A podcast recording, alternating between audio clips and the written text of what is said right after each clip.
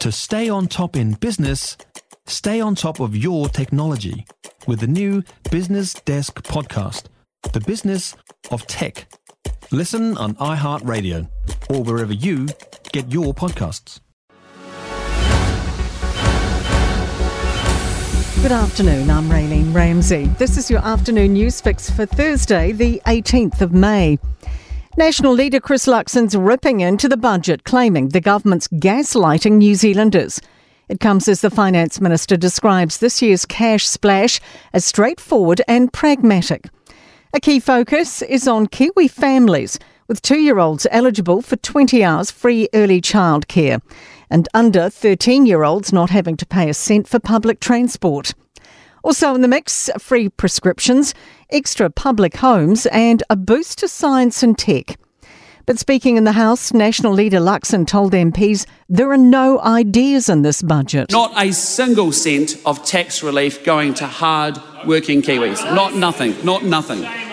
Shame. But Finance Minister Grant Robertson says Budget 2023 supports people with the cost of living now while investing in the future. Doing the basics well, including providing strong investment in the services that New Zealanders rely on, has to be the priority right now. One of those priorities is education. The government's extending 20 hours free early childhood education to two year olds and says it'll save parents up to $133 a week. $332 million will be made available to ECE services for teachers' pay parity. Education Minister Jan Tinetti says the 20 hours free has a track record and they know it makes a difference. I've spoken to early childhood providers and other peak body groups who have said this is amazing and they're very, very happy that it's the 20 hours free that's, that's coming in. The Treasury is expecting inflation will crash back down to more normal levels next year. Budget projections show CPI will reach 3% in the second half of 2024. It's currently 6.7, but unemployment's expected to rise, reaching 5.3% next year, up from 3.4. Grant Robertson says today's numbers show New Zealand's economy will avoid a recession and the government will return to a wafer thin surplus in 2025.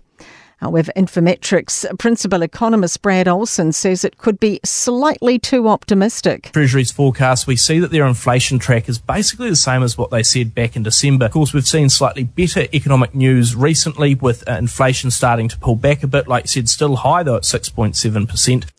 Auckland Business Chamber CEO Simon Bridges says there isn't a lot in the budget for small and medium sized businesses. I think from a pure business perspective, you know, the truth is um, not a lot there. There was a gaming incentive for the gamers, that's a great thing, um, but there's also tax increases. The trustee tax rate will be aligned with the top personal tax rate of 39% from April next year. The government says it will improve fairness in the tax system. To sport and Queensland veteran Josh Papali'i has announced his immediate retirement from State of Origin League, less than two weeks before the 2023 series opener. The Miami Heat have taken a 1 0 advantage in their Eastern Conference NBA final against the Boston Celtics, winning 123 to 116.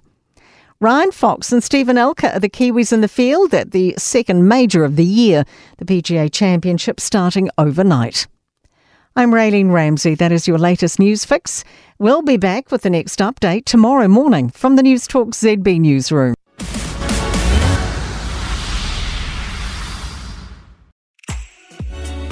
Enjoyed this podcast, you will love our New Zealand Herald podcast, The Little Things, hosted by me, Francesca Rudkin, and my good friend Louise Airy. We focus on all the little things that you can do to make a positive impact on your life and to cut through the confusion from the health and wellness industry. Join us every Saturday to hear from the experts for all the tips and advice you need. Just search The Little Things on iHeartRadio or wherever you get your podcasts.